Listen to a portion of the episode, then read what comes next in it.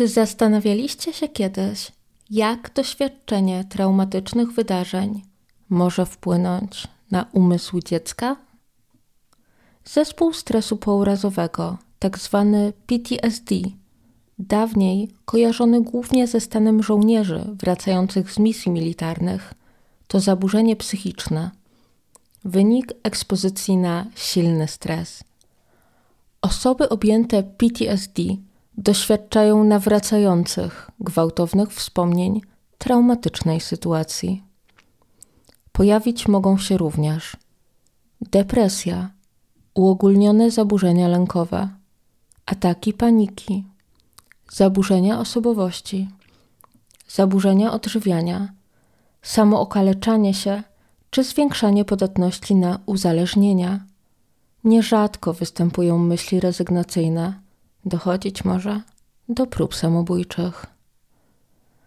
Dziecko doświadcza poczucia osamotnienia, ma problemy z panowaniem nad emocjami, cierpi z powodu zaburzeń snu. Często czuje, że do traumatycznego wydarzenia doszło z jego winy. Ma też problemy z koncentracją, co negatywnie odbija się na wynikach w nauce. Z wiekiem mogą rozwinąć się tendencje do ryzykownych zachowań seksualnych. Z co najmniej częścią z tych problemów będzie musiała zmierzyć się Giselle, ośmioletnia dziewczynka, która była świadkiem zabójstwa własnej matki.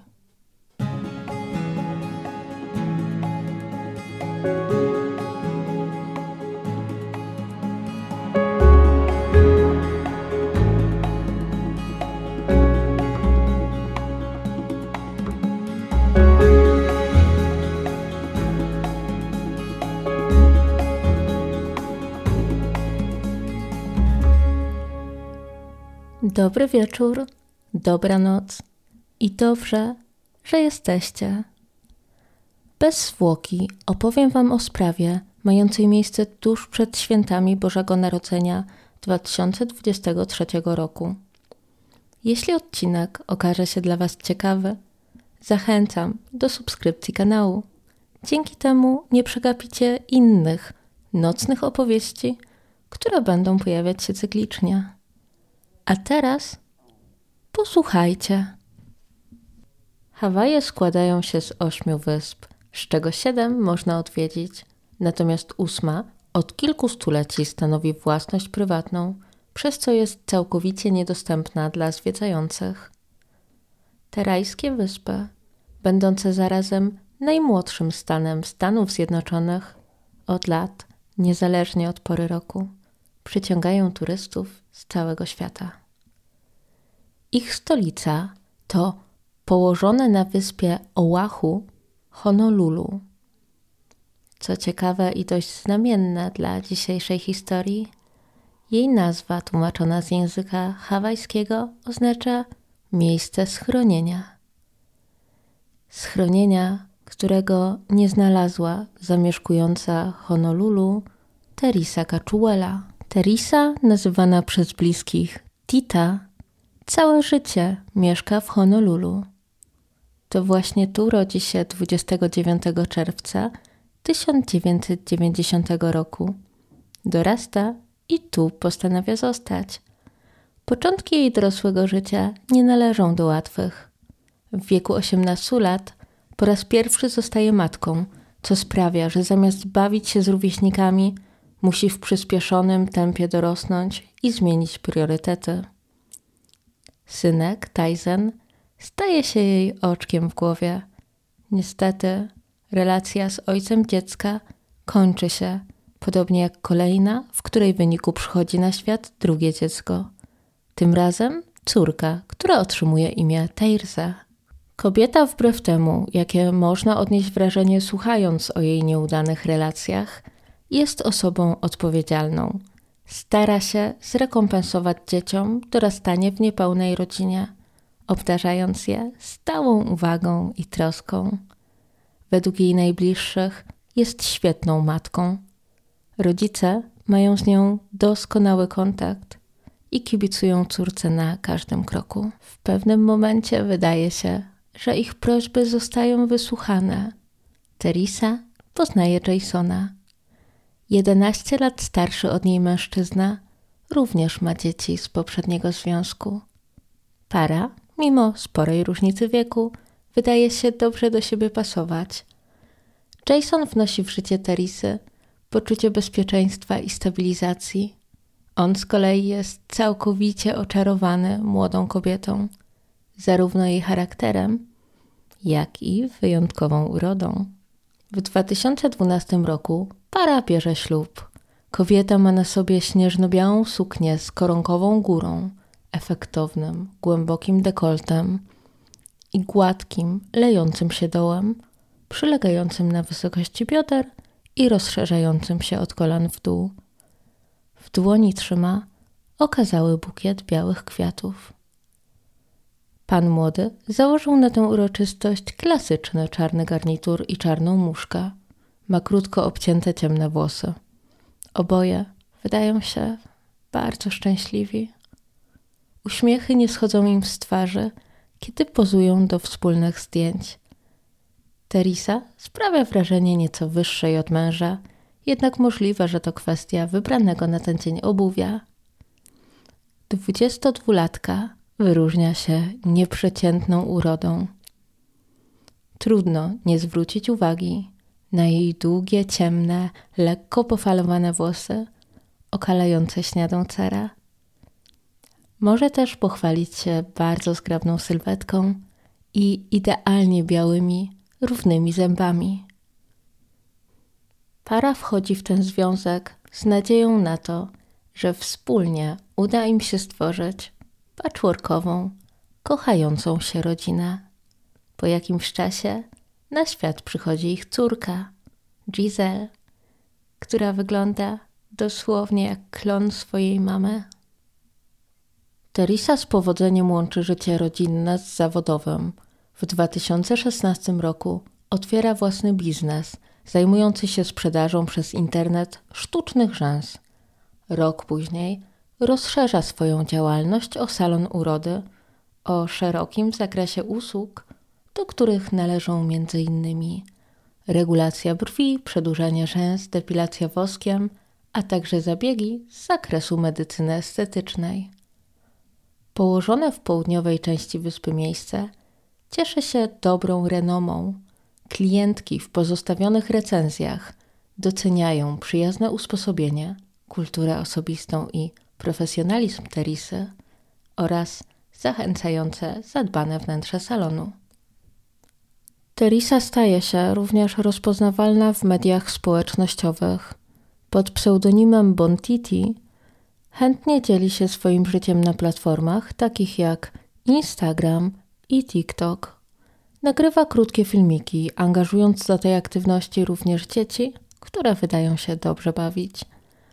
Konto na TikToku zostało już usunięte, jednak nadal w internecie można obejrzeć część z zamieszczanych tam filmów.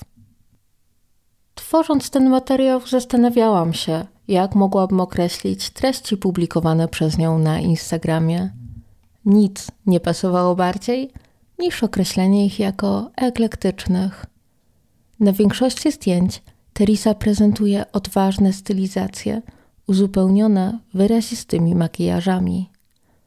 Na części, dzięki wydatnym ustom, oliwkowo-złotej karnacji, przedłużonym rzęsom i wyraźnym czarnym brwiom, łudząco przypomina Kim Kardashian.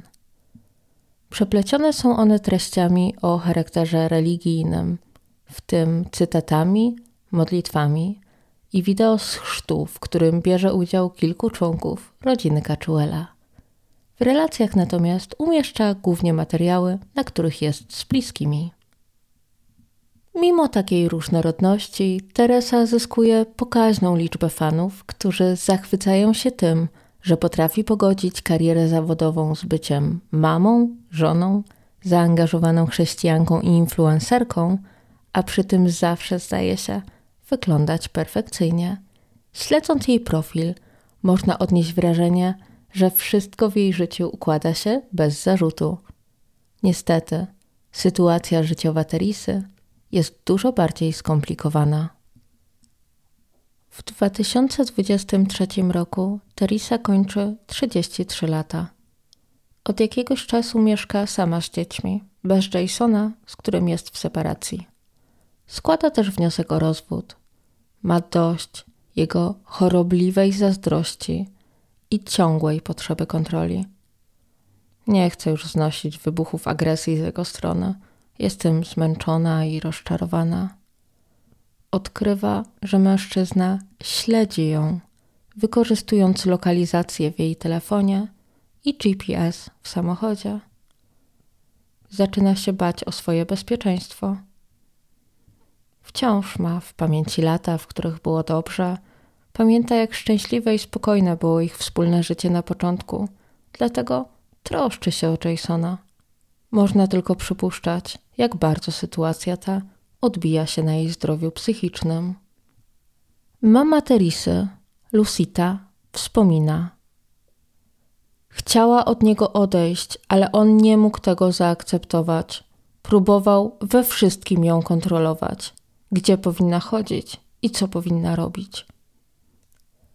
W środę 6 grudnia 2023 roku, między godziną 19 a 22, Jason wymusza na wciąż jeszcze obecnej żonie spotkanie. Sprawia wrażenie skrajnie rozchwianego emocjonalnie. Mówi o tym, że nie chce już żyć. Teresa martwi się o jego stan nie chce też, by świadkami tego wybuchu były dzieci, dlatego zgadza się wsiąść do samochodu Jasona. Para udaje się do kompleksu rekreacyjnego Waikai, znajdującego się na terenie Ewa Beach. W tej luksusowej lokalizacji, wśród urzekających okoliczności tropikalnej przyrody, Jason na oczach przerażonej Terisy przykłada sobie nóż do gardła. Grozi, że odbierze sobie życie jednak ostatecznie rezygnuje. Następnego dnia, w czwartek, już od wczesnego rana pojawia się w domu Teresy. Początkowo twierdzi, że jest tam, by przeprosić za swoje wcześniejsze zachowanie. Szybko jednak dochodzi do eskalacji i mężczyzna ponownie grozi samobójstwem na oczach żony i dzieci. Teresa, mimo dramatyzmu sytuacji, zachowuje zimną krew. Spokojnie rozmawia z mężem, tłumacząc, że jej na nim zależy i że chciałaby, by skorzystał z pomocy psychologicznej, że oboje potrzebują się zrelaksować, że przyda im się chwila przysłowiowego oddechu. W końcu informuje Jasona, że musi wyjść. Obiecała odebrać z lotniska kuzyna i nie chce się spóźnić. Jason traktuje to jako zniewagę i dowód na to, że stał się jej kompletnie obojętny. Wysyła do Terisy pełne złości i żalu wiadomości. Ta odwiedza go, by ponownie nakłonić męża do skorzystania z profesjonalnej pomocy. Jak sama pisze, decyduje się też za niego pomodlić. Po powrocie do domu zaczyna dostawać niepokojące wiadomości. Mimo późnej godziny, Jason bombarduje ją zdjęciami lin i drzew. Znów też nalega na spotkania, ponieważ kobieta nie ma zamiaru kolejny raz spotkać się z wyraźnie niestabilnym emocjonalnie mężem, ten pojawia się pod jej domem. W środku nocy nieskutecznie próbuje wedrzeć się do środka przez garaż, by wyciągnąć ją stamtąd i zmusić do rozmowy. Ponownie padają groźby o tym samym charakterze co poprzednio. Straszy również, że jego ofiarą może paść Teresa lub jej dzieci. Kobieta jest przerażona. Na szczęście udaje jej się ochłonąć na tyle, by być w stanie wybrać numer 911. Gdy policja przybywa na miejsce, sporządzony zostaje raport. Policja upewnia się, że Jason nie stanowi zagrożenia dla ciebie i innych. Nie znajduje też podstaw do zatrzymania. Piątek również nie zaczyna się dla Teresy spokojnie.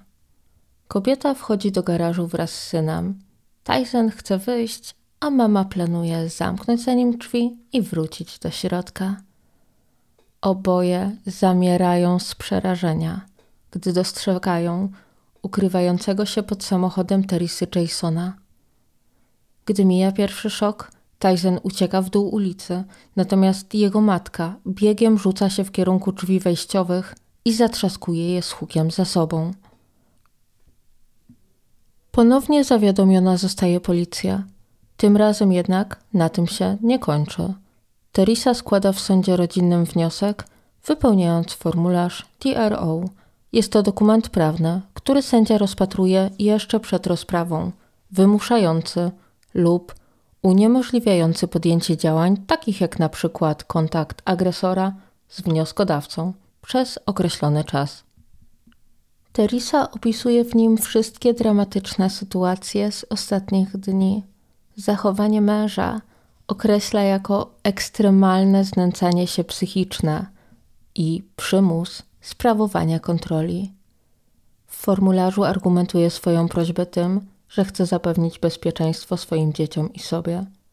Dodaje też, że jeśli to możliwe, chciałaby, by Jason został objęty psychoterapią, której ewidentnie potrzebuje. Zaznacza również, że mężczyzna jest właścicielem kilku pistoletów. 20 grudnia kobieta może odetchnąć z ulgą, ponieważ sąd wydaje tymczasowy zakaz zbliżenia.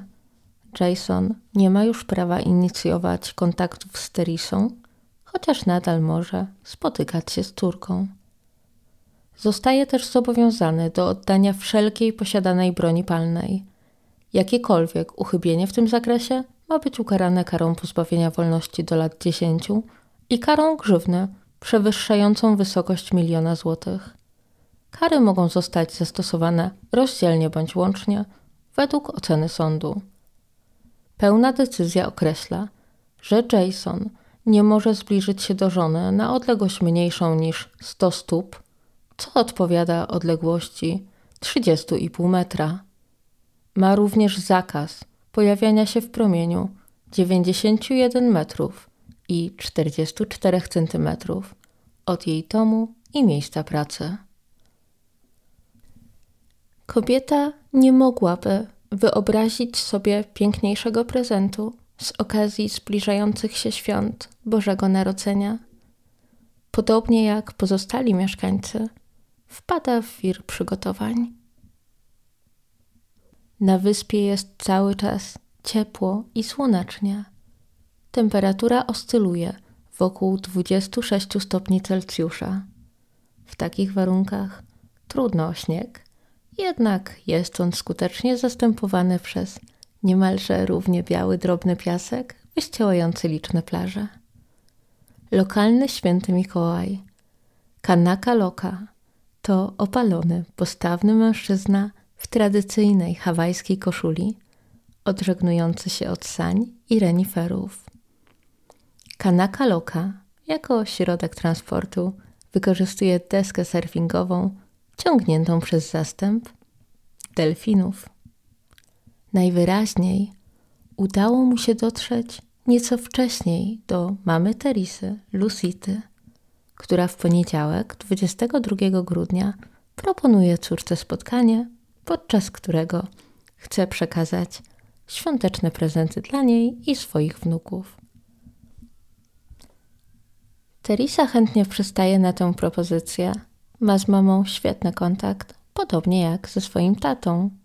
Chociaż rodzice Teresy nie są już razem, oboje wspierają ją i pełnią ważną rolę w życiu córki. Poza nimi jest jeszcze ojczym, Roy, który traktuje kobietę jak własną córkę, a dla jej dzieci jest kolejnym wspaniałym dziadkiem. Teresa wychodzi z domu razem z najmłodszą córeczką, Gabriel. Obie udają się samochodem do Petlich Center. To drugie co do wielkości centrum handlowe mieszczące się na terytorium Hawajów. Na jego terenie ma dojść do umówionego spotkania. Teresa dzwoni do mamy z samochodu, informując, że jest już w drodze, jednak może być trochę później ze względu na korki. Chwilę po dziesiątej rano wjeżdża na parking piętrowy, na którym decyduje się zostawić samochód. obie z Gabriel z niego wychodzą. Mijają inne samochody, których mimo wczesnej godziny jest już sporo. W tym momencie, jak w najgorszym koszmarze, wyrasta przed nimi mąż i ojciec, Jason. Tym razem jednak nie chce rozmawiać. Już nie błaga, nie krzyczy, nie namawia na powrót. Zamiast tego wyjmuje pistolet. Jednym ze świadków zdarzenia jest starszy mężczyzna, Dany Earls, który przejęty opowiada o wszystkim reporterom. Z jego relacji wynika, że najpierw usłyszał sześć strzałów. Nie miał wątpliwości, że to odgłosy pistoletu, dlatego skoczył za jeden z betonowych filarów i postanowił się za nim ukryć. Widział biegnące i krzyczące kobiety. Potem do jego uszu dotarł odgłos przeładowania i kolejne, wielokrotne wystrzały z broni palnej. Wtedy postanowił wycofać się w kuckach z parkingu. Jason, być może jeszcze nie w pełni świadom popełnionego przez siebie czynu, wskakuje do swojej srebrnej Mazdy CX-30 i pospiesznie odjeżdża. Na miejscu zostawia córkę. Szczuplutka dziewczynka stoi oniemiała kilka metrów od postrzelonej w głowę mamy. Niestety, wydaje się, że Terisie nie można już pomóc. Do zszokowanej dziewczynki podchodzą dwie kobiety. Jedna obejmuje ją w pasie i odciąga od miejsca zbrodni. Na parking przyjeżdżają powiadomieni przez świadków przedstawiciele służb. Teresa zostaje oficjalnie uznana za zmarłą. Śledczy zabezpieczają część parkingu poprzez rozciągnięcie żółtej taśmy policyjnej. Przykrywają też ciało plandeką w tym samym kolorze. Giselle mówi policji o tym, co wydarzyło się w ciągu ostatnich kilkudziesięciu minut. Wskazuje też na sprawcę, swojego tatę. Najstarszy syn Teresy, Tyson, odbiera telefon. Tej rozmowy prawdopodobnie nigdy nie będzie w stanie wymazać z pamięci. Relacjonuje ją następująco. Zabierałem się właśnie do zjedzenia śniadania. Wtedy zadzwoniła moja siostra. Płakała. Już wcześniej miałem złe przeczucia. Coś kazało mi sądzić, że chodzi o mamę. Siostra dzwoni, żeby mi powiedzieć, że moja mama została zastrzelona. Nie mogłem w to uwierzyć. Do Tysona, co szokujące, prawdopodobnie zadzwoniła sama Giselle. Ten nie czekając ani sekundy, wybiegł z domu, by jak najszybciej do niej dotrzeć. Na miejscu pojawia się coraz więcej członków rodziny Teresy. Część z nich przyjeżdża samochodami. Ci, którzy nie mieszkają na wyspie Oahu, pospiesznie rezerwują loty. Wszyscy przybyli na miejsce płaczą i obejmują się wzajemnie. Mama Teresy Lucita rozmawia z reporterami, nie zdejmując okularów przeciwsłonecznych, mających prawdopodobnie ukryć jej przekrwione, spuchnięte od płaczu oczy. Kobieta jest wyraźnie roztrzęsiona, łamiącym się głosem mówi. Już kilka razy próbowała powiedzieć policjantom o wszystkich sytuacjach. Groził, że ją zabije. Nigdy go nie aresztowali, a wiedzieli, że ma broń i jej groził. Sąd się za nią nie wstawił. System ją zawiódł, a teraz jej nie ma. Trudno chociaż częściowo się nie zgodzić. Faktycznie skonfiskowano pięć broni palnych zarejestrowanych przez Jasona, jednak nie został ani aresztowany, ani skierowany na przymusowe leczenie psychiatryczne, przez co dalej stanowił zagrożenie dla siebie i innych. Policja zapowiada wszczęcie postępowania wyjaśniającego w tej sprawie. Zapytana o to, jak z tą sytuacją radzi sobie jej wnuczka, Lucita odpowiada: Jej najmłodsza córka widziała wszystko na własne oczy. Ta mała dziewczynka ma w sobie teraz tyle wiary, że po prostu zaczęła się modlić. Nie wierzy w to, że jej mama odeszła. Ja też w to nie wierzę. Tuż po tym, jak policja dowiaduje się, kto stoi za tą niewyobrażalną zbrodnią, rozpoczyna poszukiwania. Pod dom Jasona podjeżdża sztab uzbrojonych śledczych. Zachowują szczególną ostrożność, wiedząc, że napastnik jest uzbrojony i może stawiać opór.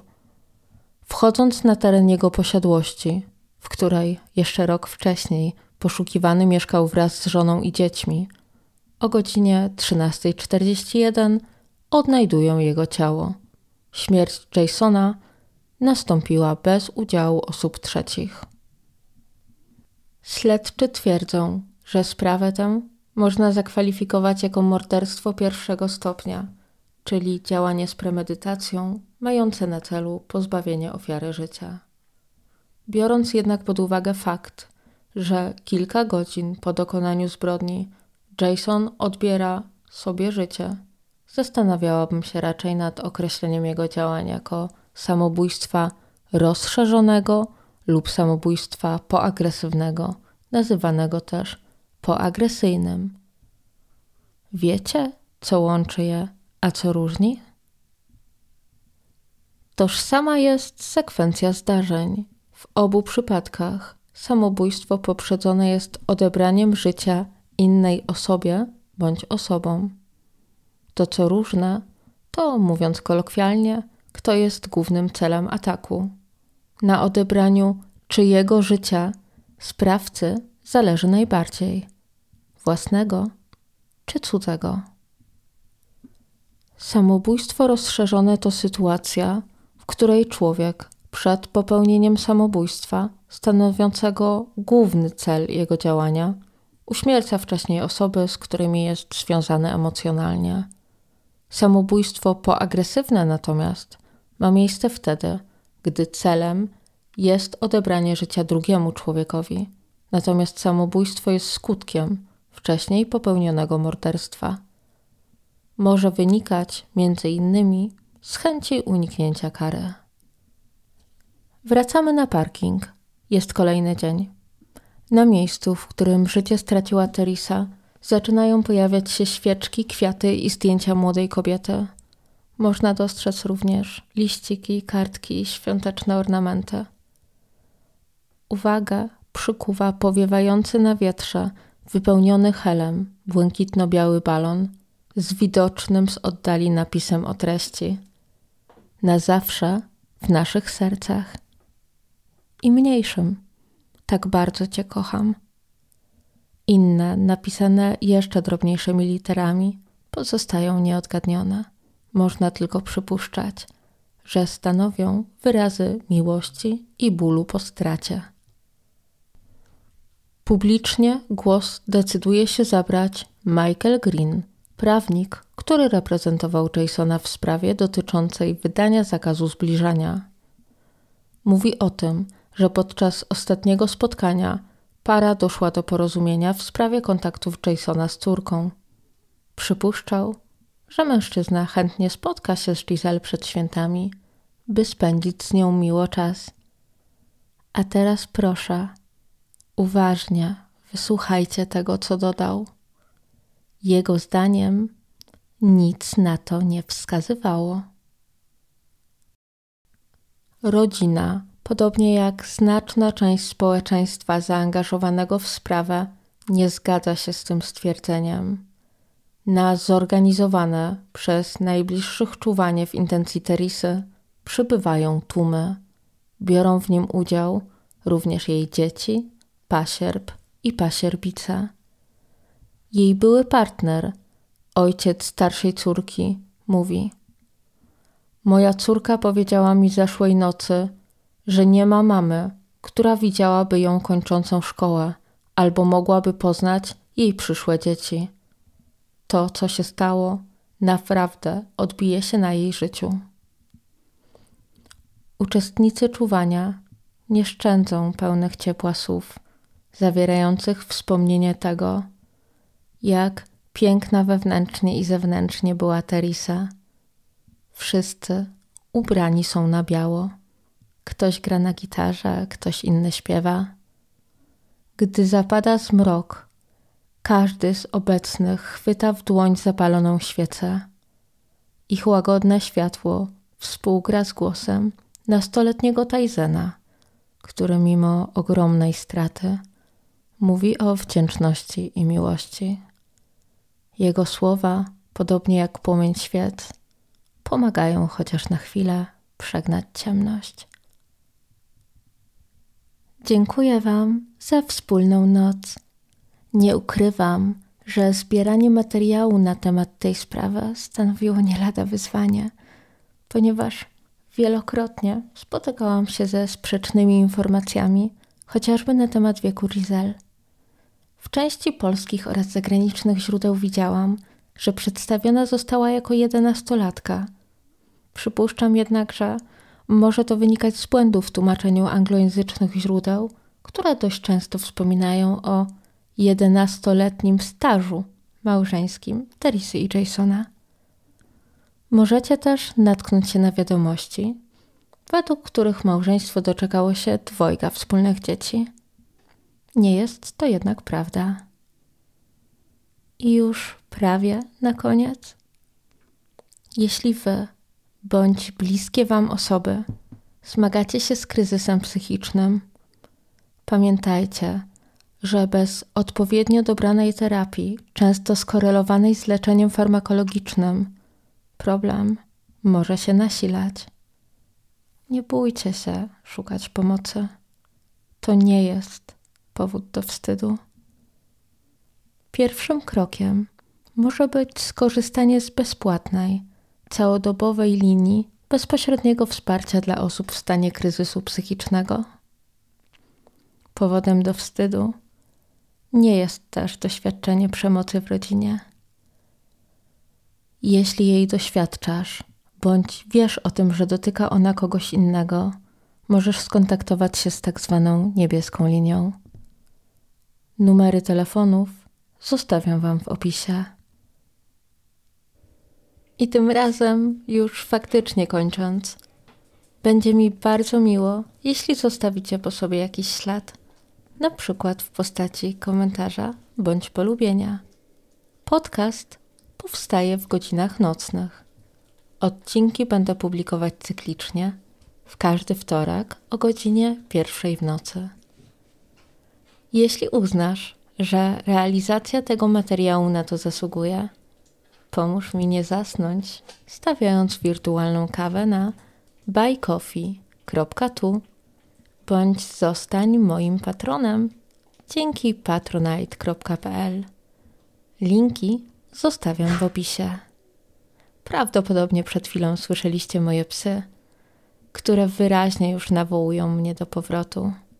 W takiej sytuacji nie pozostaje mi nic innego, jak tylko powiedzieć dobranoc, do usłyszenia.